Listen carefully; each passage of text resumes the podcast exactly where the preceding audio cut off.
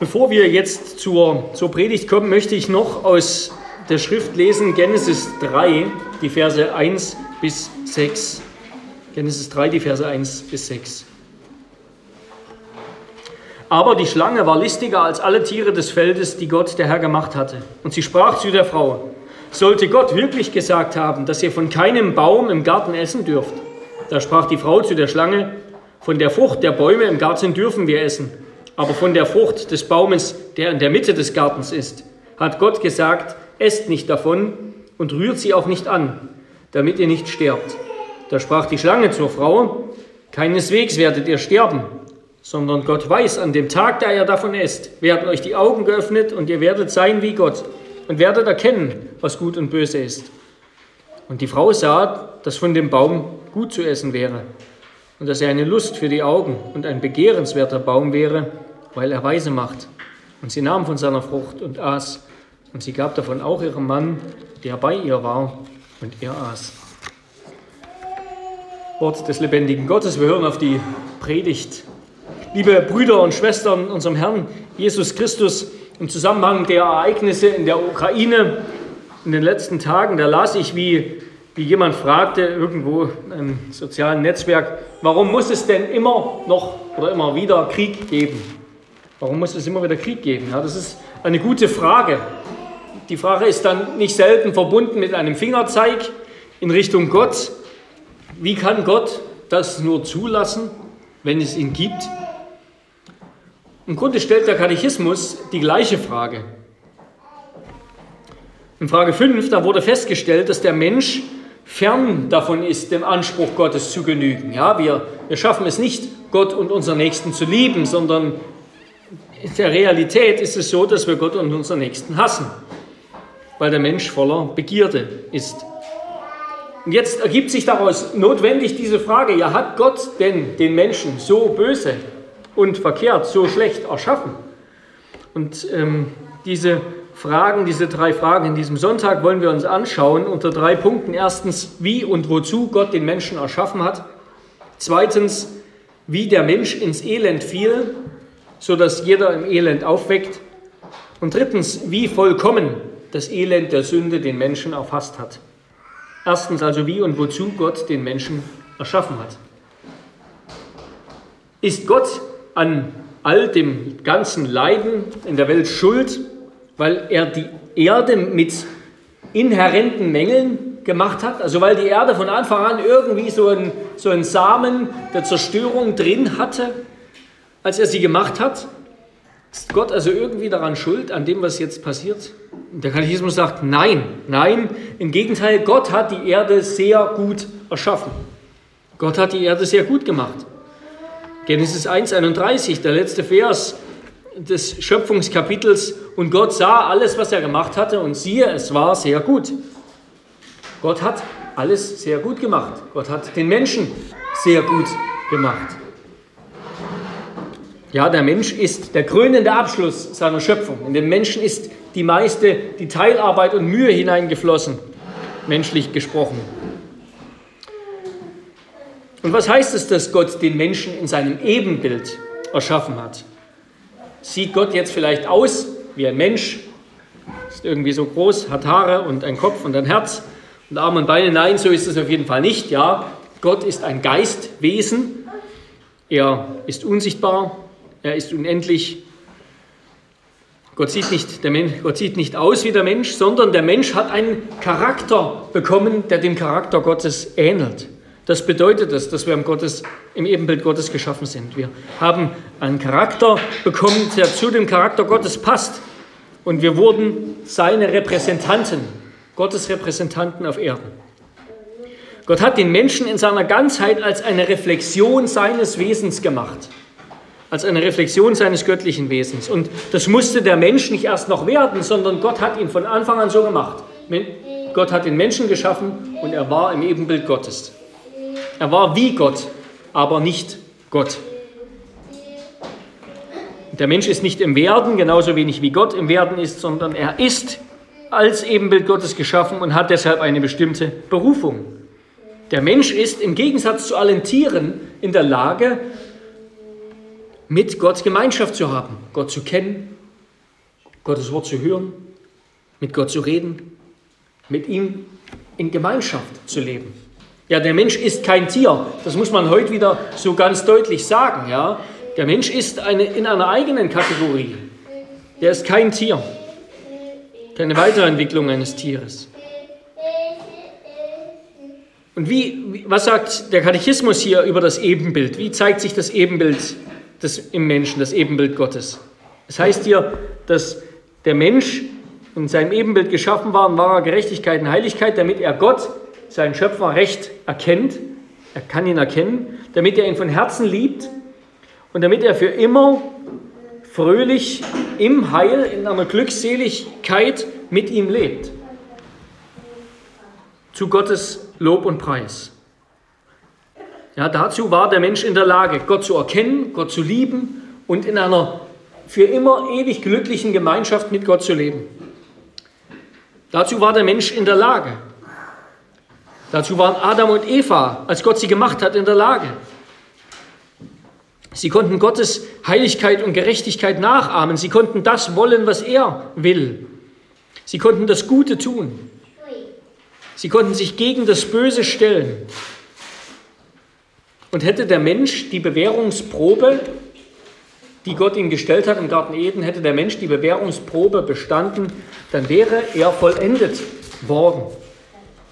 Ja, und was der Heidelberger Katechismus hier sagt, ist, dass die Bestimmung des Menschen die Anbetung Gottes ist, ja, mit Gott zu leben, indem er ihn erkennt, indem er ihn liebt und indem er ihn für immer lobt und preist, anbetet. Die Anbetung Gottes ist die Bestimmung des Menschen. Der Eifer, Gottes Ehre ans Licht zu bringen, der soll die Grundlage unserer Lebensführung sein wie Calvin das so eindrücklich gesagt hat, für Gott nämlich, nicht für uns selbst sind wir in erster Linie auf der Welt. Für Gott nämlich, nicht für uns selbst sind wir in erster Linie auf der Welt.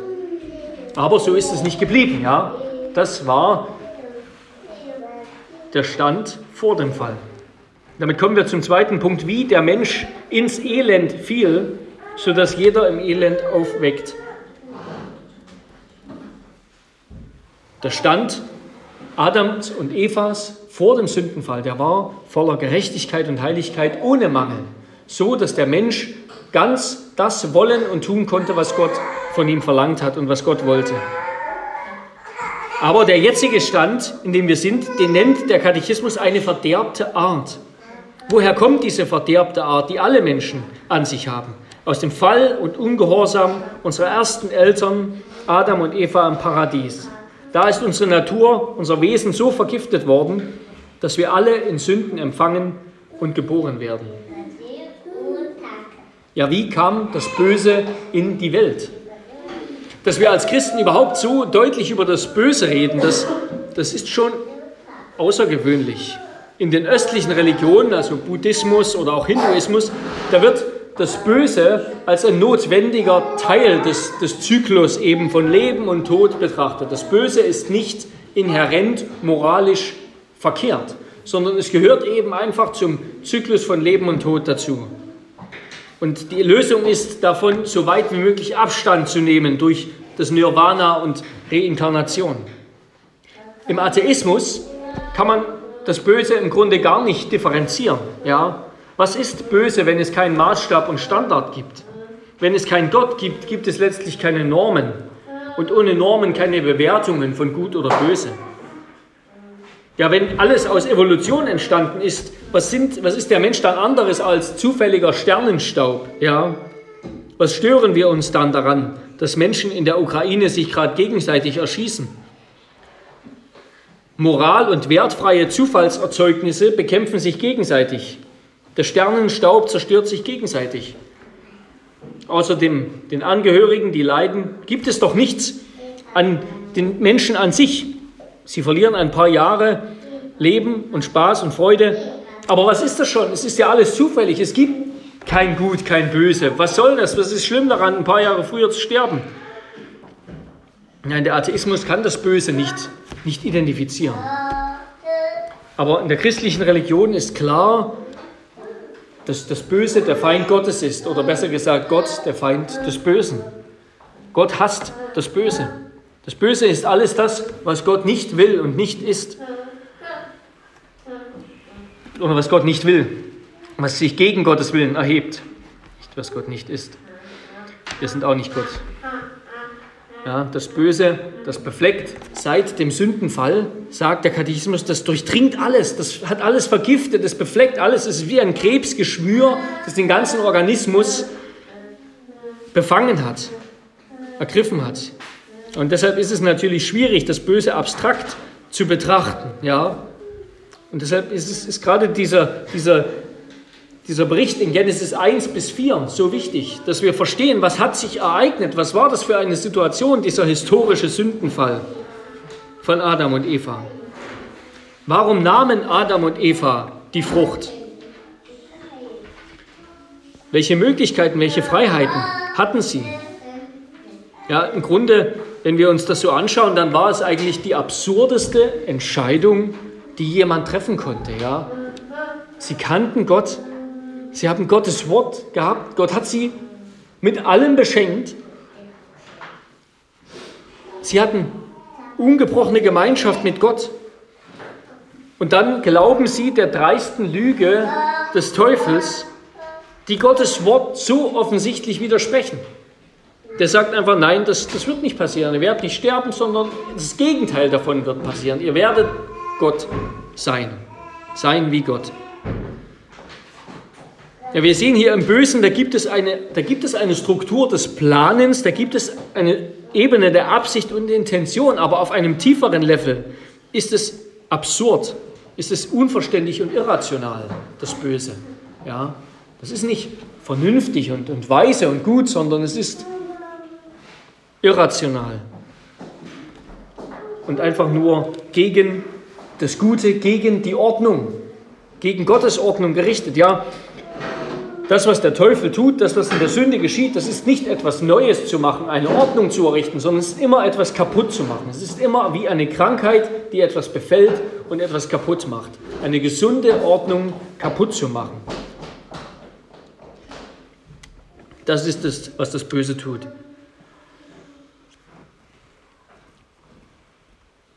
Der Mensch hat sich für sich selbst entschieden und gegen Gott wollte Gott aus seiner Stellung als Richter und König verdrängen. Und davon haben sich ja, Adam und Eva motivieren lassen. Götzendienst, nämlich der Wunsch, Gott durch den Menschen zu ersetzen, das war der abgrundtief hässliche, die abgrundtief hässliche Motivation, die Adam und Eva haben aufkeimen lassen in sich, wegen der Anstiftung des Teufels. Sie haben nicht mehr Gottes Wort vertraut, nicht mehr Gottes Wort gehorcht, sondern auf die Lüge gehört. Auf die Lüge der Schlange gehört. Warum heißt dieser Baum Baum der Erkenntnis des Guten und Bösen? Warum heißt dieser Baum so? Und hätten Adam und Eva sich überhaupt anders entscheiden können? Hätten sie überhaupt wissen können, was passiert, wenn sie ungehorsam sind? Ja, sie konnten das wissen, weil Gott das ihnen gesagt hat. Nämlich der Baum, dessen Namen Gott Adam sagte, der Baum der Erkenntnis des Guten und Bösen, und von dem er ihm verbot zu essen, der bot dem Menschen, also Adam und Eva im Garten, die Gelegenheit zu verstehen, dass er Gutes ernten konnte, Gutes ernten würde, wenn er Gottes Gebot hält. Ja, wenn er sich daran hält, dann würde er Gutes empfangen. Wenn er das Gebot bricht und von dem Baum nimmt, dann würde er Schlechtes erleiden, dann würde er den Tod erleiden.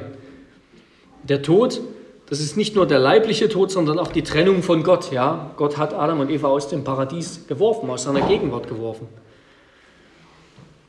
Der Baum, der war also für den, für den Menschen der Anlass sowohl zur Hoffnung auf das Leben als auch zur Furcht vor dem Bösen, vor dem Tod, das eintritt, wenn er Gottes Gebot bricht. Also dieser Baum, der hat eine, im Grunde eine Spannung geschaffen, eine Spannung und angedeutet, dass es noch eine Zukunft geben wird, dass das Paradies noch nicht die Endstation ist, sondern Gott hatte gedacht, wenn sie sich daran halten an das Gebot, dann würde der Mensch ewig leben. Dann würde der Mensch sozusagen vom Baum des Lebens nehmen und ewig leben, dann würde Adam und Eva vollendet. Dann wäre die Bewährung bestanden. Dann hätte der Mensch den Bund mit Gott gehalten. Also der Baum war da, um dem Menschen deutlich zu machen, wenn er Gottes Wort hält, dann wird Gott ihm beschenken, dann wird Gott ihm das Leben schenken, nämlich etwas, was noch kommt. Wenn er das nicht tut, wird er mit dem Tod bestraft. Es sollte ihm also den Menschen in eine Spannung versetzen, dass noch etwas kommen wird. Und das hängt ab von seinem Gehorsam oder Ungehorsam.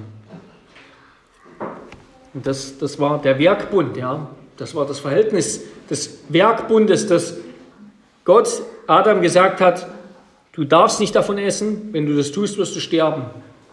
Und damit angedeutet hast, wenn du das nicht tust, wirst du leben. Warum überhaupt der Baum? Warum hat Gott das gemacht? Warum nicht einfach ein Garten ohne diesen Baum, eben ohne dieses eine Gebot? Einfach alles, ja, einfach von allen Bäumen essen.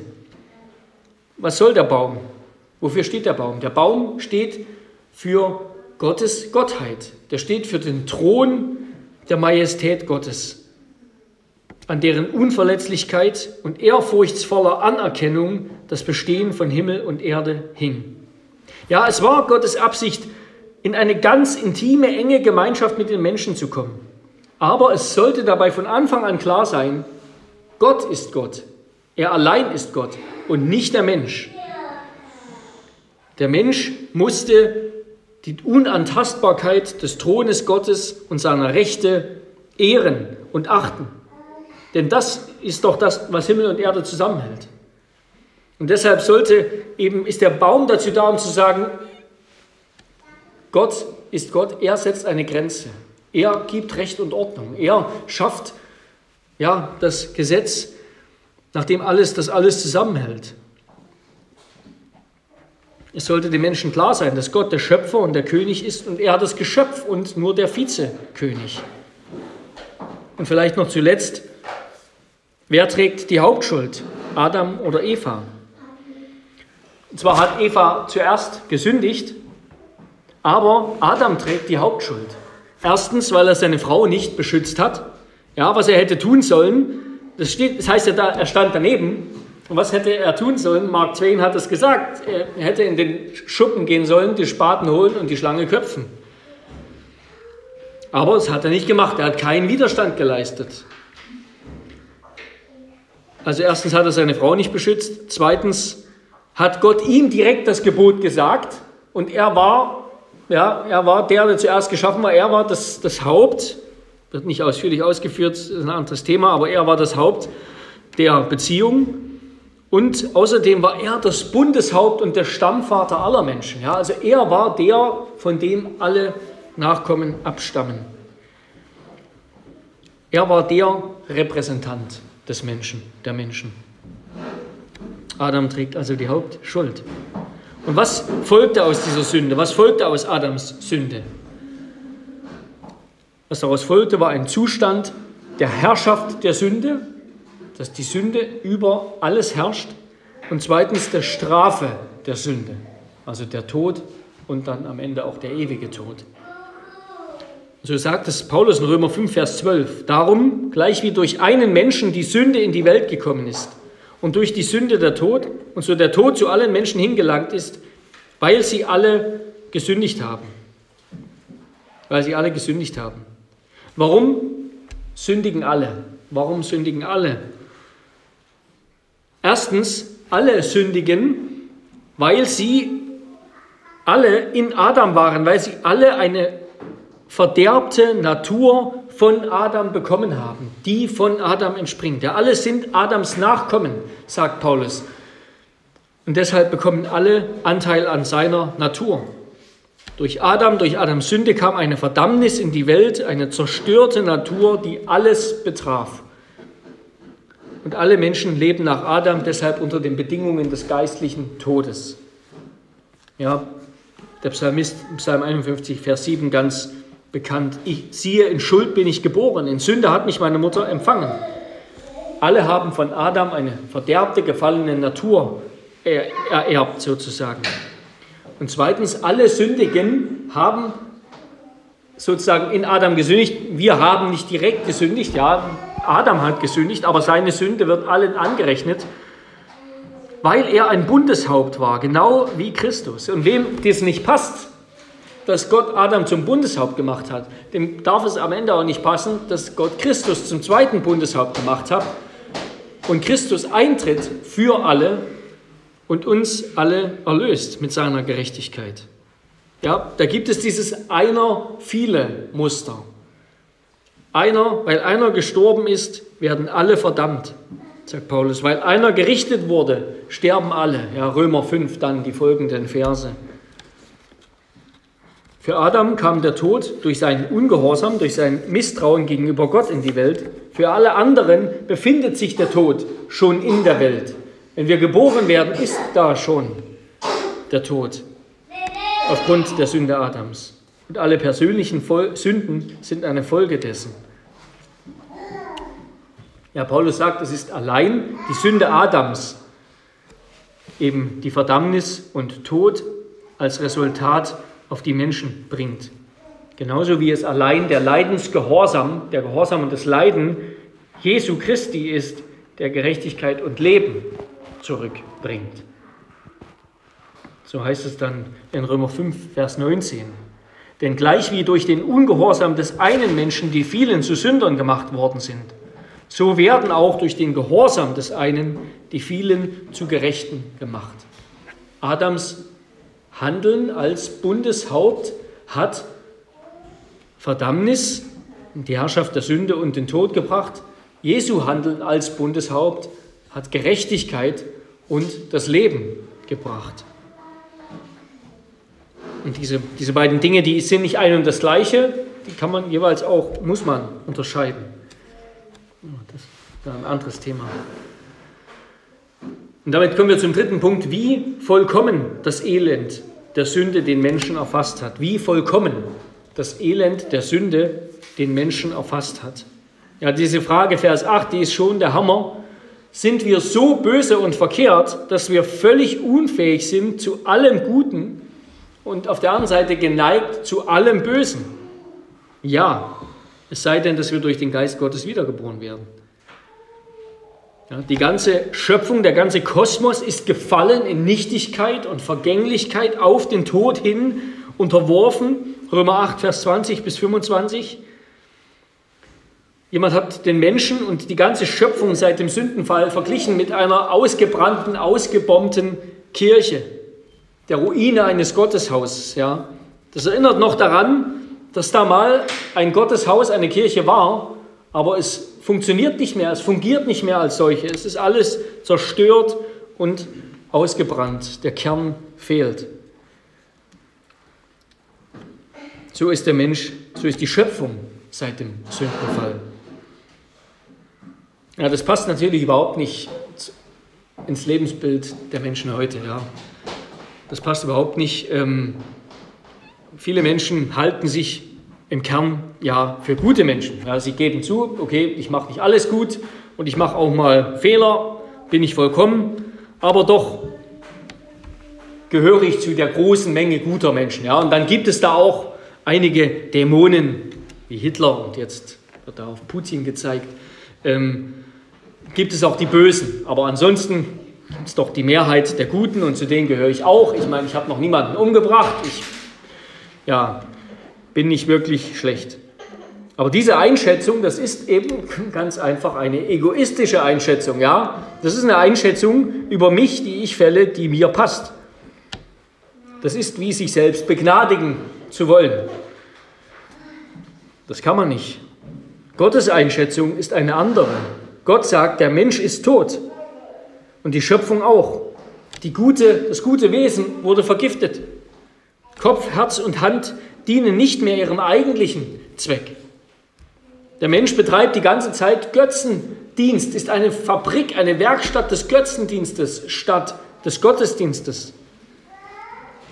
Wir sind unfähig, auch nur irgendetwas wahrhaft Gerechtes zu tun,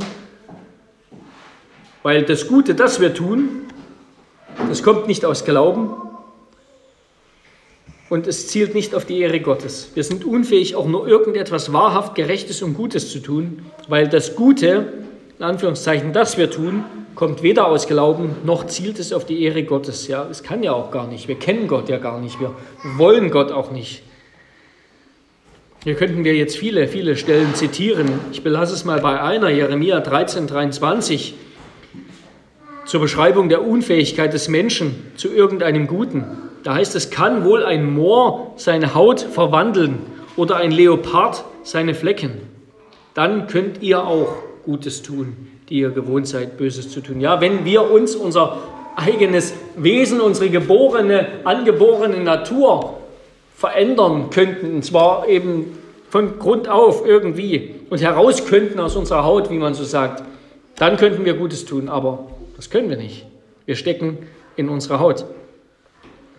Und aus dieser Quelle der, der Ursünde, aus dieser Quelle der Sünde in uns, das strömt, strömen unzählige Tatsünden. Tag für Tag, Stunde für Stunde, Minute für Minute. Sünden in Gedanken, Worten und Werken. Sünden der Unterlassung, dass wir nicht das tun, was wir tun sollten. Sünden des Vergehens, dass wir das tun, was wir nicht tun dürfen. Wissentliche und unwissentliche Sünden. Ja, Psalm 19, Vers 13. Wer kann wissen, wie oft er sündigt? Herrschende Sünden und Schwachheiten und vieles andere. Einzig und allein der Geist Gottes, den Christus gesandt hat, der kann diesen Zustand beenden. Und im ganzen Kosmos, in der ganzen Welt wird der Zustand erst beendet durch das Gericht, durch das Feuer des Gerichts, wenn Christus wiederkommt. Der Zustand der Welt, so betrachtet, ist eigentlich ziemlich miserabel. Ja. Aber dabei bleibt es nicht. Ja, Gott hat eigentlich mit dem Menschen etwas anderes vor. Der Schriftsteller C.S. Lewis schreibt, wir sind letztlich nicht dazu erschaffen, dass wir Gott lieben können, obwohl wir auch dafür erschaffen sind, sondern dazu, dass Gott uns lieben könne, dass wir zu Wesen werden könnten, in denen die göttliche Liebe mit Wohlgefallen ruhen könnte. Und Gott hat diesen Plan nicht verworfen, sondern er lässt uns nicht so, wie wir sind, verloren, ohne Hoffnung, einfach auf den Tod zulaufend in der Welt, sondern er kommt zu uns. Ja, er kommt zu uns, um uns zu erlösen. Und genau darin, dass wir Gott wieder kennenlernen in Jesus Christus, dass wir ihn wieder lieben, dass wir wieder in einer fröhlichen, glückseligen Gemeinschaft mit ihm leben. Genau darin, das ist die Bestimmung des Menschen. Das ist unser Glück, dass wir Gott anbeten und ihm voller Freude dienen. Denn Gottes Herrlichkeit strahlt am hellsten dann durch uns, wenn wir uns an ihm über alle Maßen erfreuen. Gottes Herrlichkeit strahlt dann am hellsten durch uns, wenn wir uns an ihm über alle Maßen erfreuen. Gott will uns also nicht in unserem verlorenen Zustand belassen, sondern in seiner Liebe geht er uns nach, um uns nach seinem Wohlgefallen zu erneuern. Und das tut Gott nicht aus Selbstsucht, denn er selbst braucht unsere Liebe nicht. Ja, er ist vollkommen in seiner Liebe, sondern er tut es eben aus freier Liebe, aus Gnade. Aus freier Liebe hat er uns erst erschaffen und seine Liebe macht uns Sünder wieder schön und liebenswert. Als, als Menschen nämlich, in denen sich die Liebe und Herrlichkeit des dreieinigen Gottes widerspiegelt. Amen. Ich bete. Herr unser Gott, die Wahrheit, die du uns in deinem Wort sagst über den Menschen, ja, Herr, die, die passt uns nicht und die passt den Menschen unserer Zeit nicht. Die passt nicht zu dem Leben, das wir, das viele führen wollen. Einfach eben ihren Lüsten, ihren Wünschen, ihren Träumen nach, indem du höchstens ein Störfaktor wärst. Aber Herr, wir wissen, dass das die Wahrheit ist, weil du es sagst und weil wir in der Welt und in unserem eigenen Leben genügend Beweise dafür haben. Aber wir danken dir, dass du uns eben nicht einfach so gelassen hast, ohne Hoffnung, ohne Gott, auf den Tod zulaufend, auf den ewigen, sondern dass du uns gerettet hast. Dass du das Projekt Mensch nicht einfach zugeklappt hast und weggelegt, sondern du selbst bist gekommen, bist hineingekommen, bist Mensch geworden und hast uns erneuert, so dass du selbst in deinem Sohn, in Christus als Mensch das Gefallen findest und die Liebe und deine Liebe dort ruhen kann. Herr, dass du suchst und damit wir gerade darin unsere wahre Freude, unsere wahre Glückseligkeit, unser wahres Heil finden. Amen.